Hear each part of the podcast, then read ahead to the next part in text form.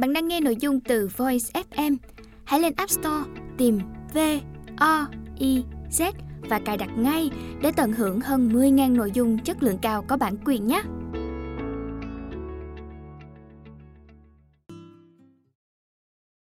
Bạn đang nghe sách nói tại Voice.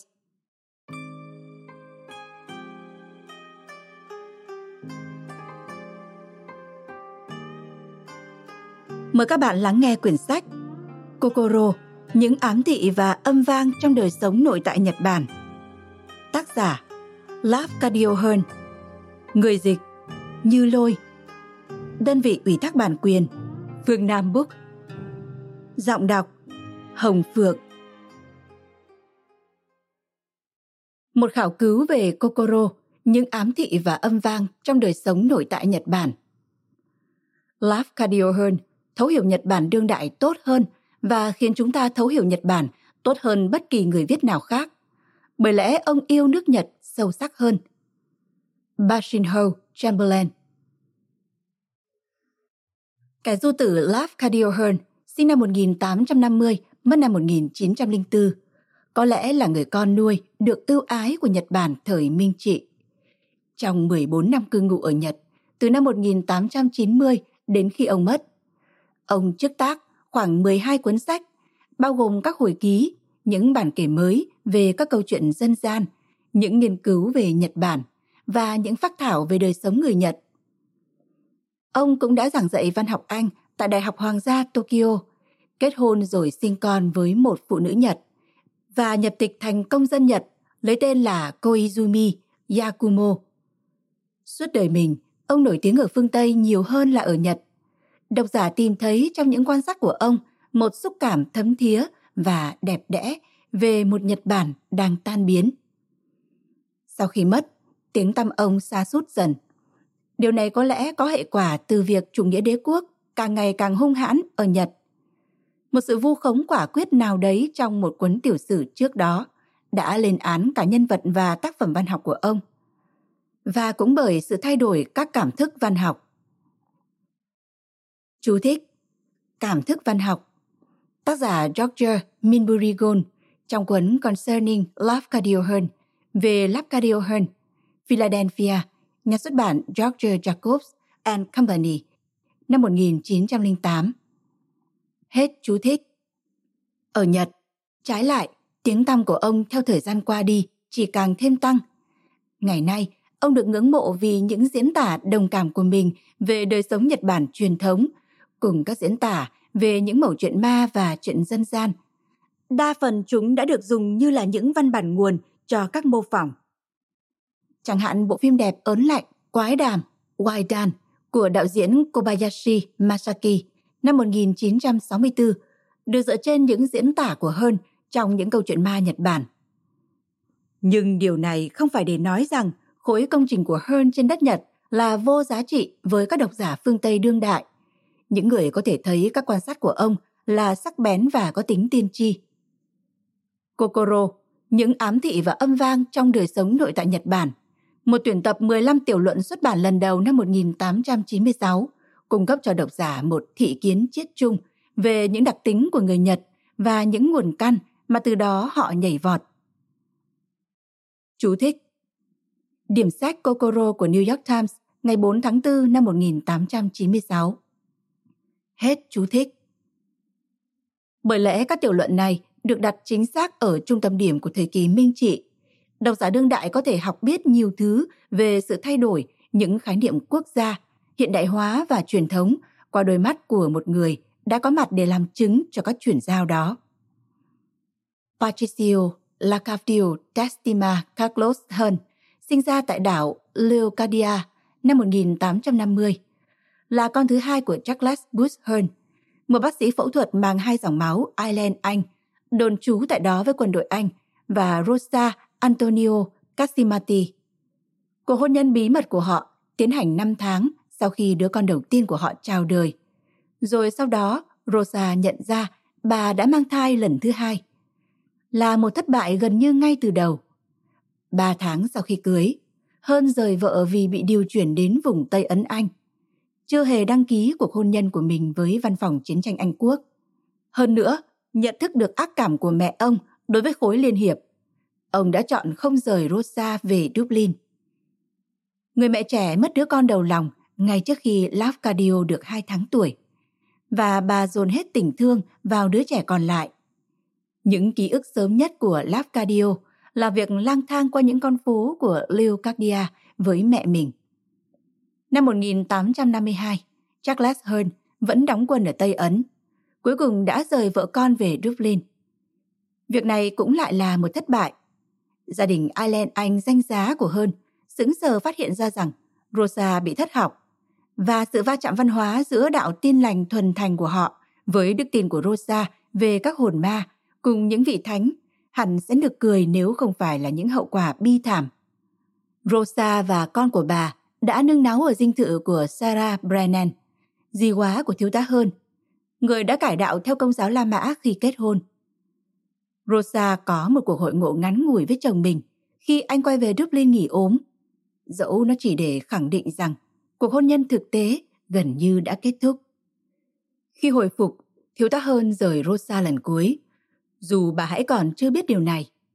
Rosa lại có thai, quay về Hy Lạp để Lapcadio hơn, lúc ấy được gọi là Patrick hay Paddy, lại với Sarah Bregnan.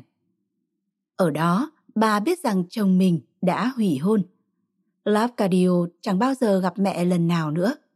Lapcadio vẫn ở với bà dì Sarah, cùng người em sơ sinh đã được đưa về Ireland nuôi dưỡng bởi người cha nhân chuyến về Dublin của ông. Suốt đời mình, Hơn luôn cảm thấy bị người cha, kẻ đã bỏ rơi mẹ ông, phản bội, dù ông tiếp tục tôn vinh ký ức về mẹ mình. Bà dì Sarah Bregnan, 64 tuổi, không con và giàu có khi bà trở thành người giám hộ của Lafcadio. Theo như được kể, bà đã chăm lo cho Lafcadio hết khả năng của mình. Về học vấn, đầu tiên là gia sư tại nhà, rồi tiếp đến là một loạt những trường nội trú.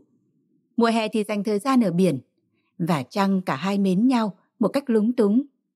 Lớn lên, hơn, người luôn cảm thấy mình như một kẻ ngoài cuộc, nỗ lực chống lại phong thái Victoria khắc nghiệt của bà, cùng những cung cách công giáo La Mã nghiêm ngặt của kẻ cải đạo.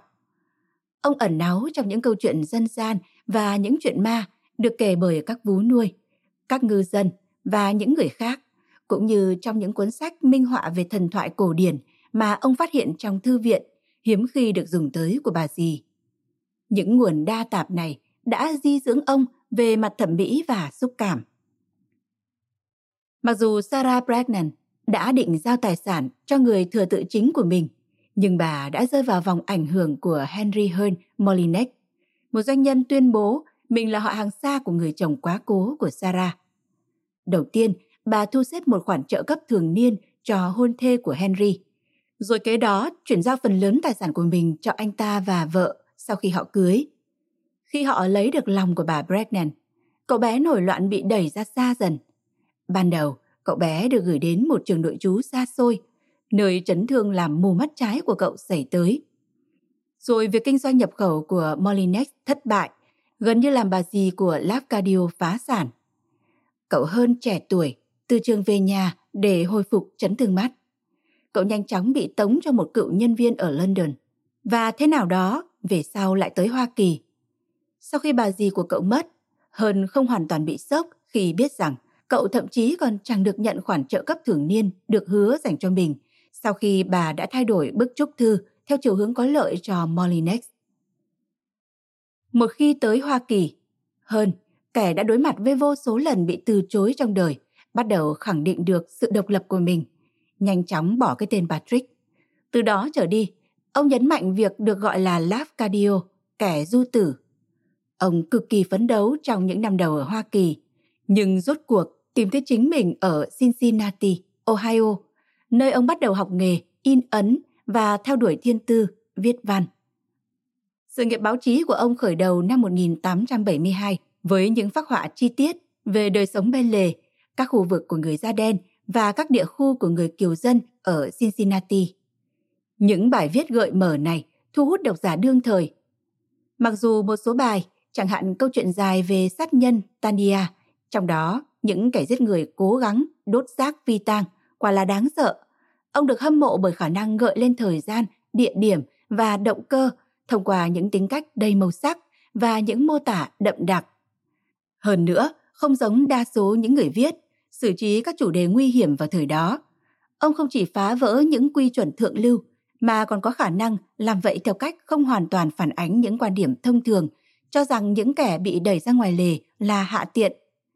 Ông ném mình vào trong tác phẩm của mình, hệt như một nhà dân tộc học dự phần trong những cuộc đời mà ông mô tả. Kinh ngạc, với những bạn bè thông thường hơn của ông, hơn phát triển một thị hiếu với những mảnh đời và văn hóa của tầng lớp dưới ở Cincinnati. Năm 1874, trước sự không hài lòng của hầu hết bạn bè, cả da đen và da trắng, ông cưới Alati Martifoley đầu bếp lai chủng ở nhà trọ nơi ông sống. Với các đạo luật về hôn nhân khác sắc tộc của Ohio tại thời điểm đó, cuộc hôn nhân này không được phép. Và chỉ bằng việc lờ đi Marty là người da trắng, ông thuyết phục một mục sư da đen làm lễ kết hôn cho họ. Tuy nhiên, cuộc hôn nhân này kéo dài không lâu. Vụ tai tiếng khi nó bị lộ ra dẫn tới hậu quả hơn bị sa thải khỏi tờ Enquirer, dù ông đã nhanh chóng được tuyển dụng bởi tờ Commercial, một tờ báo đối thủ. Khi lời đồn về cuộc hôn nhân lại trồi lên sau cái chết của ông, một lần nữa nó lại là tin tức gây tai tiếng. Háo hức với những cuộc phiêu lưu mới và mỏi mệt vì mùa đông lạnh thấu xương ở Ohio, Hearn rời đến New Orleans sau kỳ bầu cử tổng thống năm 1876 để làm phóng viên chính trị cho tờ Commercial. Dù ông cũng sớm bị thải hồi khỏi tòa báo vì thực hiện thiếu bản tin theo hợp đồng. Đúng hơn, ông thấy mình bị mê hoặc bởi con người và văn hóa lai của thành phố New Orleans này. Điều ông bắt đầu xem như là một kiểu mẫu cho tương lai của nước Mỹ. Ông gia nhập lực lượng với George Washington Cabell, một nhà văn hóa dân gian tiên phong, và cùng nhau họ tuyển tập những câu chuyện của người Creole bản địa và những bài tình ca Mỹ Phi. Trước hội trợ thế giới năm 1884 ở New Orleans, Hearn đã biên soạn nhiều tài liệu của ông về văn hóa của người Creole bản địa. Thú vị là, cũng chính khoảng thời gian này, ông bắt đầu viết về Nhật Bản. Một vài tiểu luận trên tờ Harper's về gian hàng Nhật Bản tại hội trợ New Orleans. Ông quyết định rằng mình sẽ viết một cuốn sách về Nhật Bản. Dù ít năm trước, ông đã xoay sở để du lịch đến Nhật. Sau khi rời New Orleans, ông trải qua thời gian ở bờ vịnh Mississippi, hai năm ở Martinique và ở New York, một thành phố ông ghét cay ghét đắng vì những thứ ông xem như là những hệ quả tiêu cực của sự đề cao về doanh thương và chủ nghĩa vật chất của nước Mỹ. Trong những năm sau khi rời Cincinnati, ông phát hiện thấy chuyên môn của mình như là một nhà văn. Dù vẫn tiếp tục viết báo khi có dịp, xuất phẩm của ông bao gồm nhiều bài viết cho tạp chí, chủ yếu cho tờ Harper's, những bản dịch văn chương Pháp thuần thục và sáu cuốn sách dài, kể cả hai tiểu thuyết ngắn.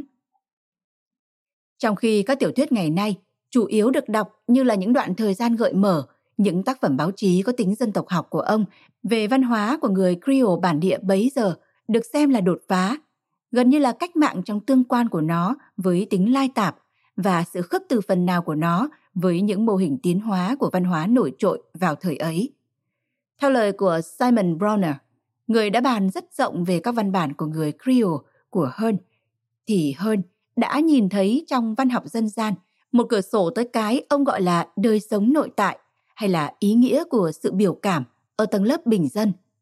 Là một người bên ngoài các học viện ưu tú, Hearn tiên cảm những ưu tư về đô thị hay là lĩnh vực văn học dân gian hiện đại và là một người bên ngoài nước Mỹ, ông trình bày sự lai hóa như là tiến trình và phép ẩn dụ từ đó đối diện với di sản chủng tộc của quốc gia trong sự phát triển về văn hóa của nó. Bronner trong 146 dù ngày nay sẽ chẳng đáng kể, nhưng vị thế này đã đặt ông vào chỗ bất hòa với nhiều nhà văn hóa dân gian thời kỳ đầu. Hơn nữa, trái ngược với nhiều tác giả dân tộc học người Mỹ khác, nhưng cùng chí hướng với những nhà văn hóa dân gian Pháp. Hơn coi tài liệu của ông là xác thực và cố hữu, tài sản đích thực của những người bản địa và không chỉ đơn thuần là những bắt chước theo văn hóa tinh hoa. Cuối cùng, bằng việc xem xét tầm quan trọng của bối cảnh xã hội trong việc ảnh hưởng đến cách thức và lý do con người và văn hóa có thể ứng xử theo những lối nhất định để phản ứng lại các tác nhân kích thích nhất định. Hơn báo trước sự xuất hiện của những nhà văn như Oscar Lewis.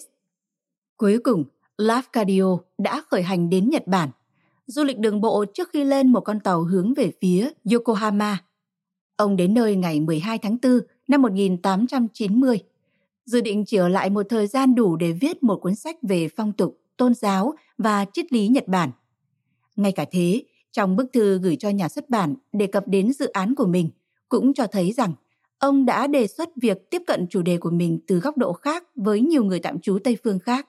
Ông viết, trong nỗ lực viết một cuốn sách về một quốc gia rất mực dè dặt như Nhật Bản, tôi không thể hy vọng cũng như sẽ không xem xét điều đó trong nỗ lực thận trọng, khám phá ra những điều hoàn toàn mới mẻ, mà chỉ xem xét những thứ đó theo một cách hoàn toàn mới mẻ thôi.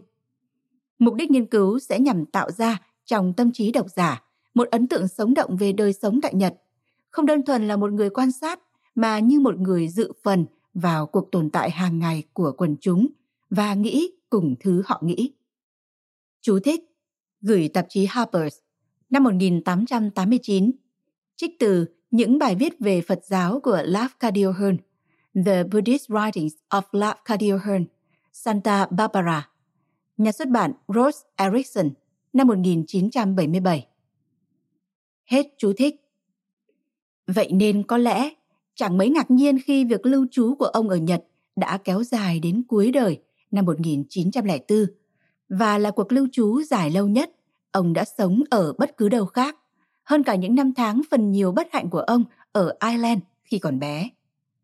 Lúc định cư ở Nhật, ban đầu Hearn dạy tiếng Anh ở Matsu, một dinh trấn cũ ngái ngủ gần biển Nhật Bản.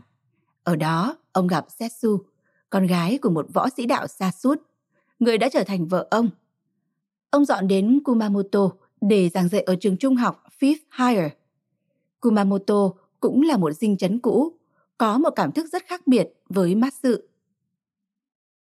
Nó đã trở thành một nơi dành cho các lực lượng vũ trang mới của Nhật, rồi sau bị hỏa thiêu trong cuộc nổi dậy Satsuma năm 1877.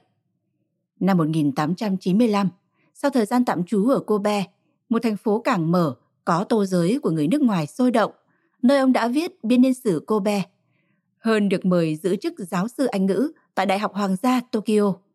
Dù không mấy quan tâm đến Tokyo, ông đã nhận thức được tầm quan trọng của nó trong công cuộc hiện đại hóa của Nhật.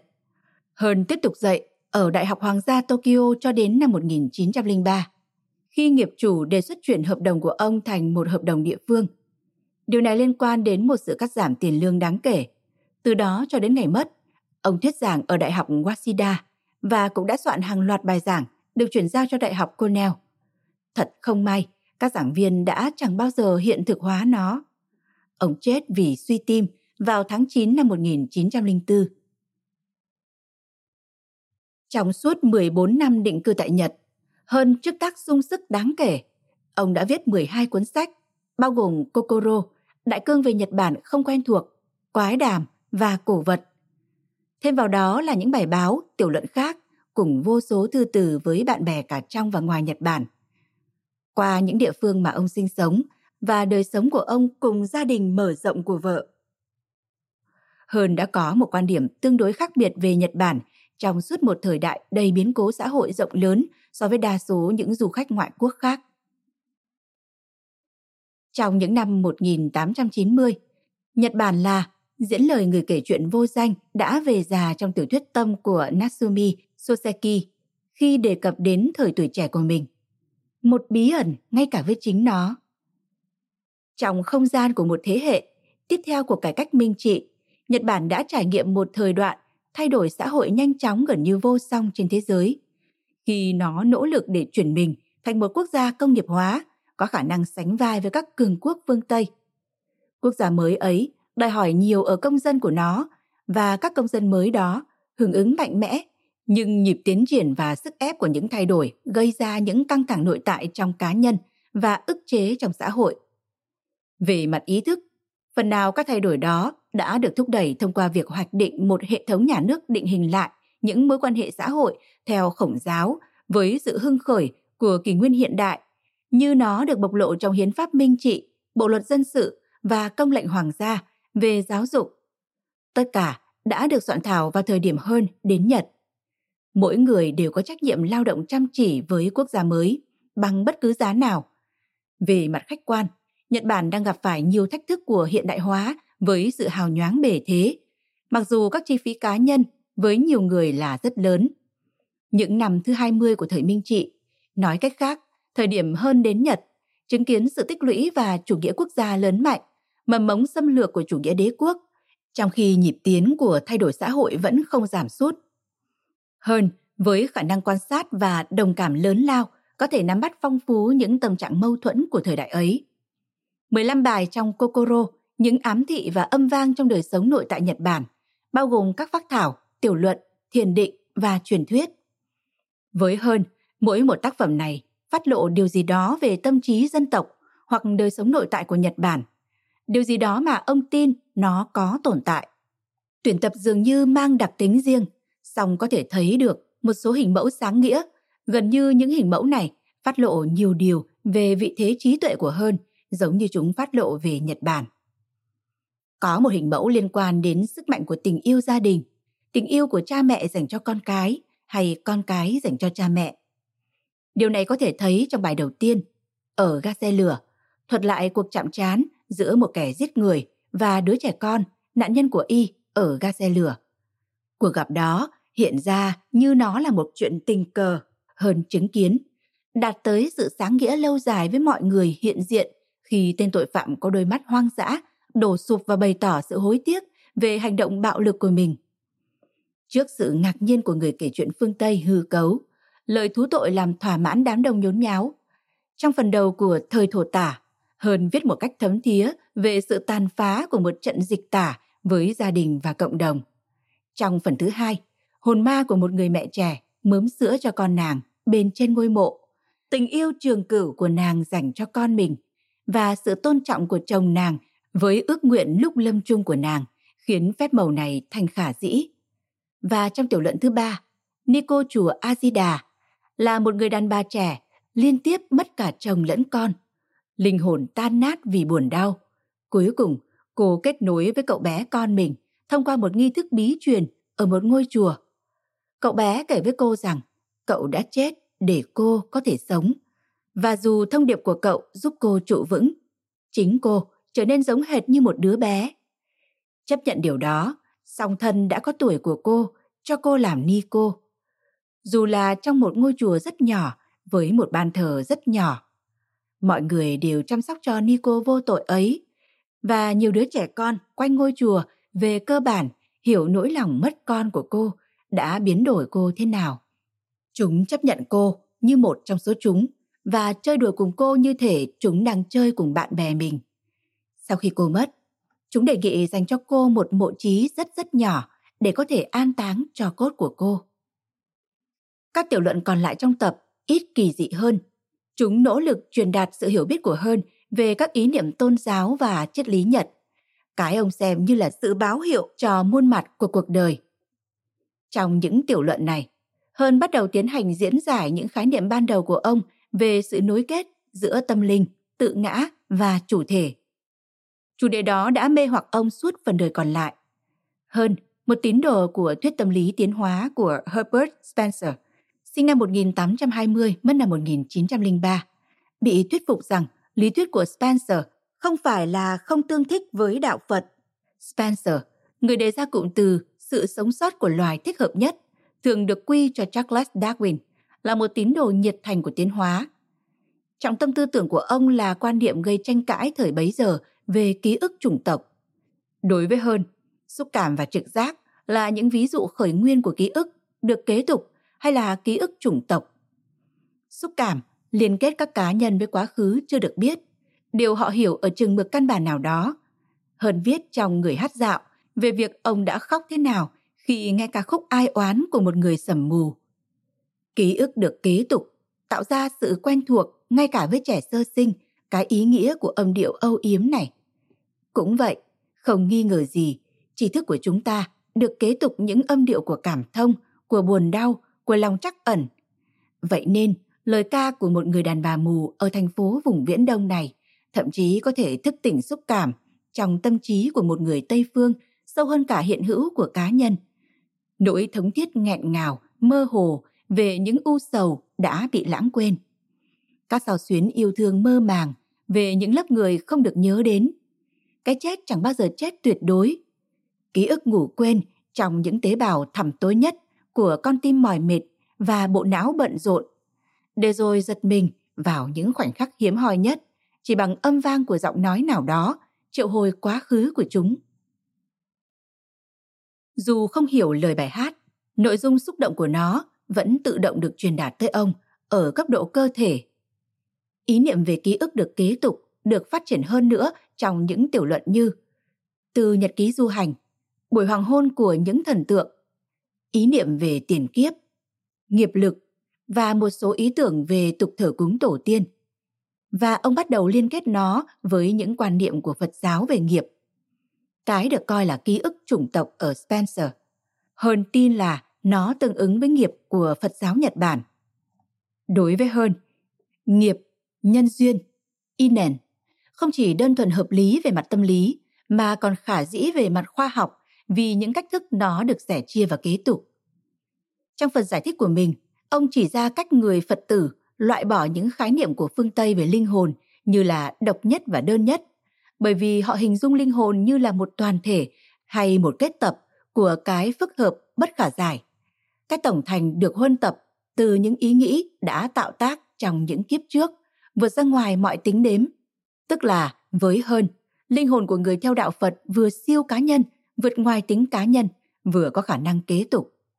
Hơn nữa, như đã đặt ra, nó không phải là không tương thích với những ý niệm khoa học hiện đại, có liên quan đến tiến hóa.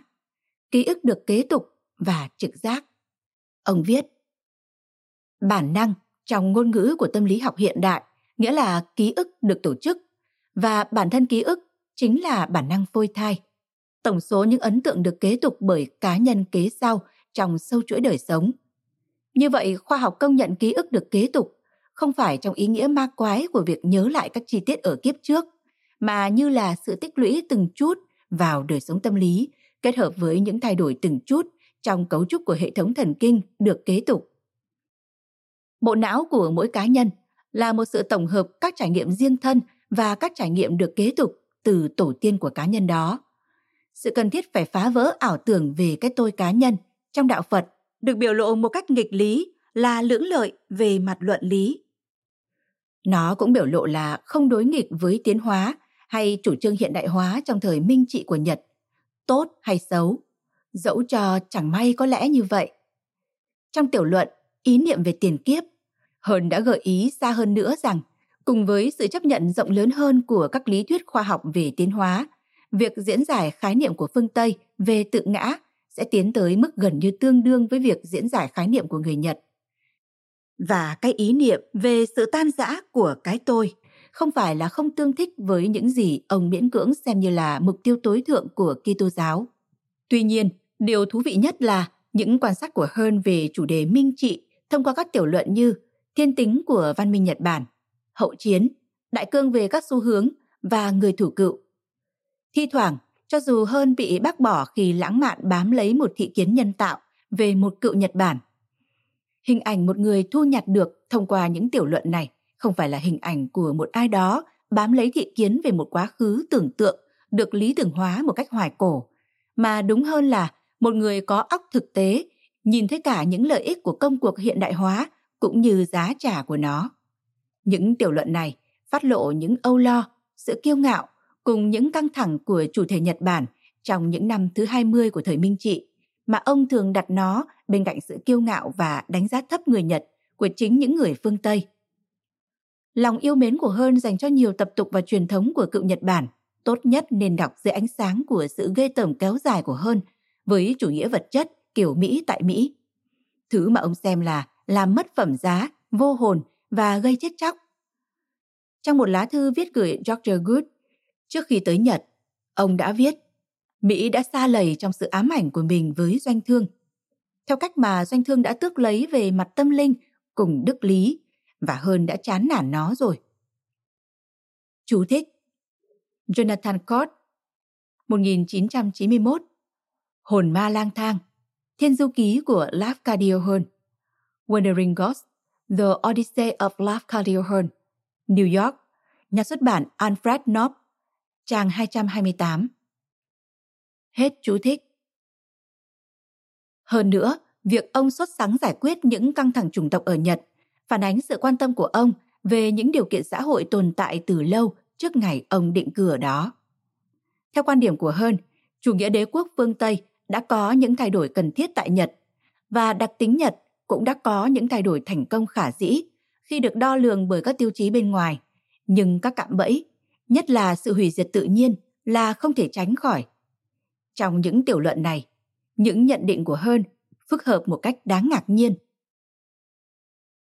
Là một người kiên tính với tiến hóa, ông chấp nhận rằng sự lựa chọn lao đầu lặn sâu vào cuộc Tây hóa giữa thế kỷ 19 của Nhật là cốt yếu nếu nó duy trì được sức mạnh để sống sót. Thực tế, chính di sản của đặc tính đạo đức của dân tộc Nhật, ông tin vậy, đã mang lại khả năng thay đổi cấp tốc đến vậy. Tuy nhiên, ông cũng lo sợ bóng ma của một Nhật Bản bị Tây hóa trong sự thiếu vắng một cảm thức thực thụ tương xứng về tính cá nhân. Từ điều này, ông cảm thấy những rắc rối có thể kéo tới trong tương lai. Ông cũng lo sợ sự kiêu ngạo qua lại giữa phương Tây và Nhật Bản. Mỗi bên đều tự tin vào tính ưu việt ở xã hội của riêng mình và như vậy khó lòng đạt tới những đỉnh điểm của sự thấu hiểu đích thực. Vị thế của hơn bởi vậy là mâu thuẫn. Nhật Bản phải hiện đại hóa nếu nó muốn sống sót. Nó phải khao khát chủ nghĩa cá nhân thực sự nếu muốn bảo vệ được độc lập của mình. Và nó phải bảo thủ bám lấy một số truyền thống quốc gia nếu muốn duy trì cốt lõi đức lý của mình. Không giống như các nước phương Tây đã thất tán tâm linh lúc đó. Cuối cùng, cũng lo ngại cả về tồn vong của phương Tây bởi sự bành trướng và lãng phí buông tuồng của nó. Ông thấy trong truyền thống quên mình của người Nhật, một nền tảng đạo đức cho xã hội mà phương Tây có thể song tranh có lợi. Hơn truyền đạt những ý niệm này bằng nhiều tiểu luận rất khác nhau. Thiên tính của văn minh Nhật Bản, hậu chiến, đại cương về các xu hướng và buổi hoàng hôn của những thần tượng được viết từ góc độ của một du khách nước ngoài nhìn mọi thứ với đôi mắt cảm thông nhưng không phải là không có tính phê bình khi lưu trú ở Nhật. Người thủ cựu được cho là dựa trên cuộc đời người bạn tốt của Hơn là Ame Nomori, Nobus Gige. Người được đề tặng đầu tập sách này được trình bày như một kiểu dụ ngôn. Tuy nhiên, tính duy nhất của chủ đề thống nhất các văn bản khác loại. Trong hậu chiến, Hơn trình bày một loạt đoạn văn về cách người Nhật tưởng niệm chiến thắng của họ trước người Trung Hoa trong chiến tranh Thanh Nhật năm 1895. Sự phục hưng quân sự của đế chế, chiến thắng thực sự của Tân Nhật Bản. Ông viết, bắt đầu với cuộc chinh phục Trung Hoa. Ông viết về cách mọi thứ đã chung tay nhằm vào một mục đích duy nhất, tin chắc vào sức mạnh quân sự của Nhật và cách chiến thắng đó được tưởng niệm với những món trang sức bình dân của thị trường đại chúng cùng những hàng hóa chất lượng lâu bền, những bản khắc gỗ cầu kỳ và quan trọng nhất là những lời cảm ơn của quốc gia hướng tới những người đã chiến đấu. Xong, bức tranh toàn cảnh của ông về niềm tin hoan hỉ tầm cỡ quốc gia được làm dịu đi với một nhận định gượng gạo rằng sự tự tin sáng suốt đã góp phần vào chiến thắng của Nhật với Trung Hoa, có thể sẽ sớm dẫn đến những xung đột quốc tế với những kết quả thảm khốc hơn nhiều. Trong đại cương về các xu hướng, tiêu điểm của ông mở rộng để bao gồm cả sự xấu xí ngăn nắp của những tô giới cho người nước ngoài – chứa trong chúng mọi tòa nhà và các hoạt động theo tập quán của một thị trấn phương Tây thông thường. Rồi ông tiết lộ rằng chúng giống hệt như những thành phố nấm ở miền Tây nước Mỹ, trong tính chất không nền tảng của chúng.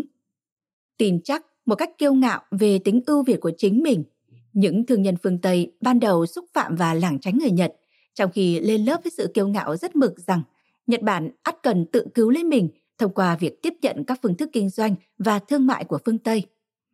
Rồi hơn viết, cán cân quyền lực đã bắt đầu chuyển biến và ông gợi ý rằng ắt tới một ngày sự tiến hóa sẽ đảm bảo các cửa hàng của người ngoại quốc về những mặt hàng phổ biến sẽ ngưng tồn tại.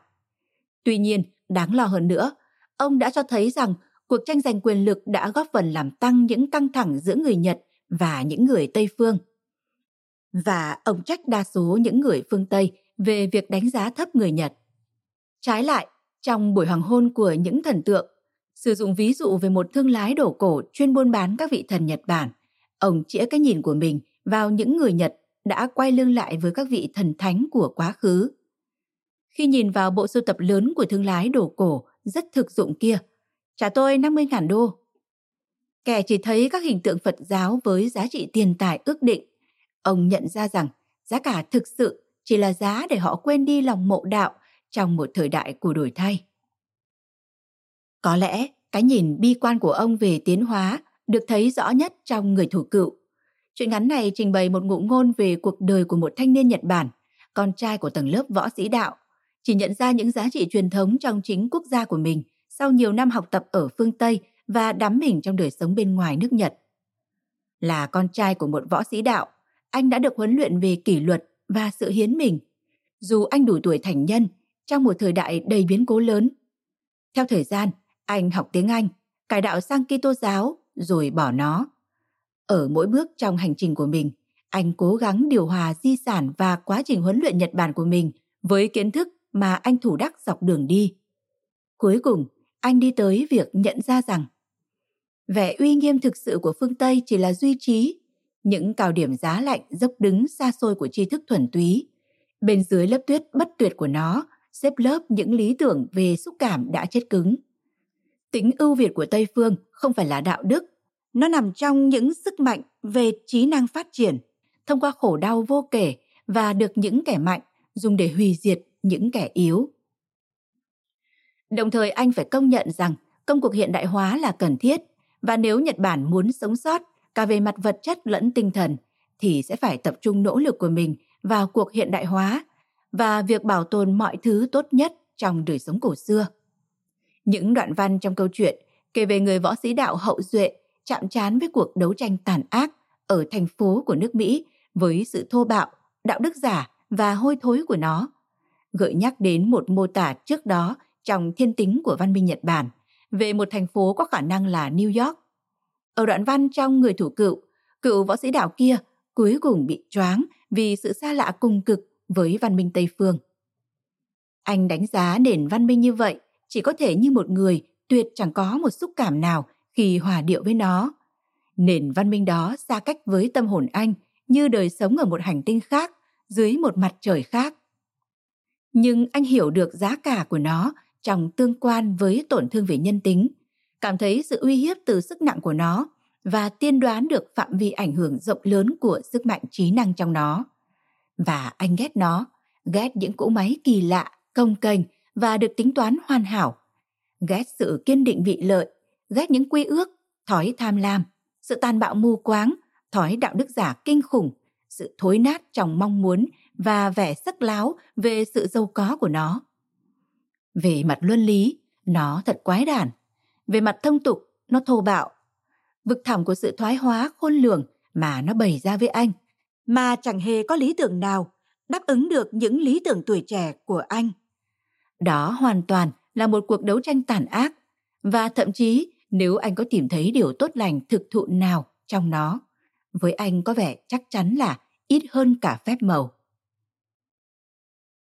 Hãy đối chiếu điều này với một đoạn trong thiên tính của văn minh Nhật Bản, ở phần trước của tuyển tập. Trong tiểu luận này, người tường thuật, áng chừng là chính hơn, bị choáng bởi sự thô cứng của thành phố Tây Phương hiện đại mà ông đối chiếu với một thành phố Nhật Bản cổ kính. Và toàn bộ sự khuếch trương này là thô cứng, hung tợn, trì độn. Đó là sự khuếch trương sức mạnh toán học áp lên các mục đích vị lợi về sự vững vàng và bền chắc. Các tổ hợp gồm những cung điện, nhà kho, cơ sở kinh doanh, những tòa nhà có thể mô tả và không thể mô tả này, chẳng đẹp đẽ gì mà còn dữ dằn. Người ta cảm thấy thất vọng bởi cảm giác nhỏ nhoi về đời sống khổng lồ đã tạo ra họ. Đời sống không có sự cảm thông, sự thị uy kỳ lạ về sức mạnh, sức mạnh mà không có lòng chắc ẩn. Chúng là lời phát biểu về kiến trúc của thời đại công nghiệp mới. Sự kề cận của hai đoạn văn này cho thấy sự ghê tởm cực kỳ mạnh mẽ của hơn đối với thành phố hiện đại vô hồn. Nhưng đọc kỹ hơn, những tiểu luận triết học của ông cho thấy rằng ông phê phán cả Tây lẫn Đông. Một mặt ông thấy thuyết duy ngã của phương Tây là vô hồn và ngông cuồng. Mặt khác, ông thấy cần có nhiều tự do cá nhân hơn ở Nhật. Là một lý thuyết gia tiến hóa thực hành, hơn hy vọng rằng người Nhật sẽ tiếp cận nhu cầu tiếp tục hiện đại hóa cả về mặt lý trí lẫn đạo đức. Năm 1896, khi Kokoro được xuất bản, Hơn đã ở Nhật gần 6 năm. đã kết hôn và làm cha. Ở một mức độ nào đó, sự phấn khích về cuộc sống tại Nhật đã nguôi dịu và ước muốn lang thang vĩnh cửu của ông đã quay lại. Xong, Hơn đã chọn ở lại với gia đình mình tại quốc gia ông đã chọn làm tổ quốc cho đến ngày ông qua đời. Những tiểu luận trong Kokoro nằm trong số những tác phẩm hay nhất của Hơn về Nhật Bản. Vì những góc nhìn đa dạng của chúng và còn vì sự nhận xét với nhãn quang sáng tỏ của ông về những giá trả và lợi ích trong cuộc lao mình vào tính hiện đại trong không gian của một thế hệ. Thật chẳng may khi Hơn thường bị bác bỏ như là một kẻ lãng mạn ngây thơ, dù tác phẩm của ông cung cấp nhiều dưỡng chất cho tư duy, thông qua những suy tư thấu suốt, đi sâu vào một buổi giao thời. Patricia Welch, Đại học Hofstra Hết một khảo cứu về Kokoro, những ám thị và âm vang trong đời sống nội tại Nhật Bản.